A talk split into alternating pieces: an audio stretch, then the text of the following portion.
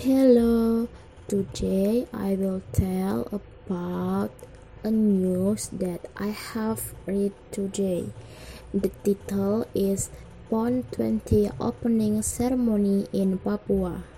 The opening ceremony of PON 20 kicked off with a traditional dance at 7 p.m. local time at the Lukas Enembe Stadium, Jayapura, Papua on Saturday a videos showcasing Papua's natural beauty, featuring Lake Sentani, the Arthur Monument, megalithic sites, as well as handicraft and Papua specialty cuisines, including papeda with yellow gravy, was also played during the ceremony.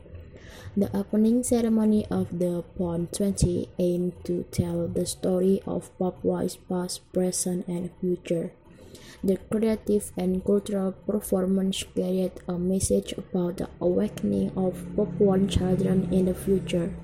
The national sports event is expected to encourage young people in Papua to rise up and excel in sports.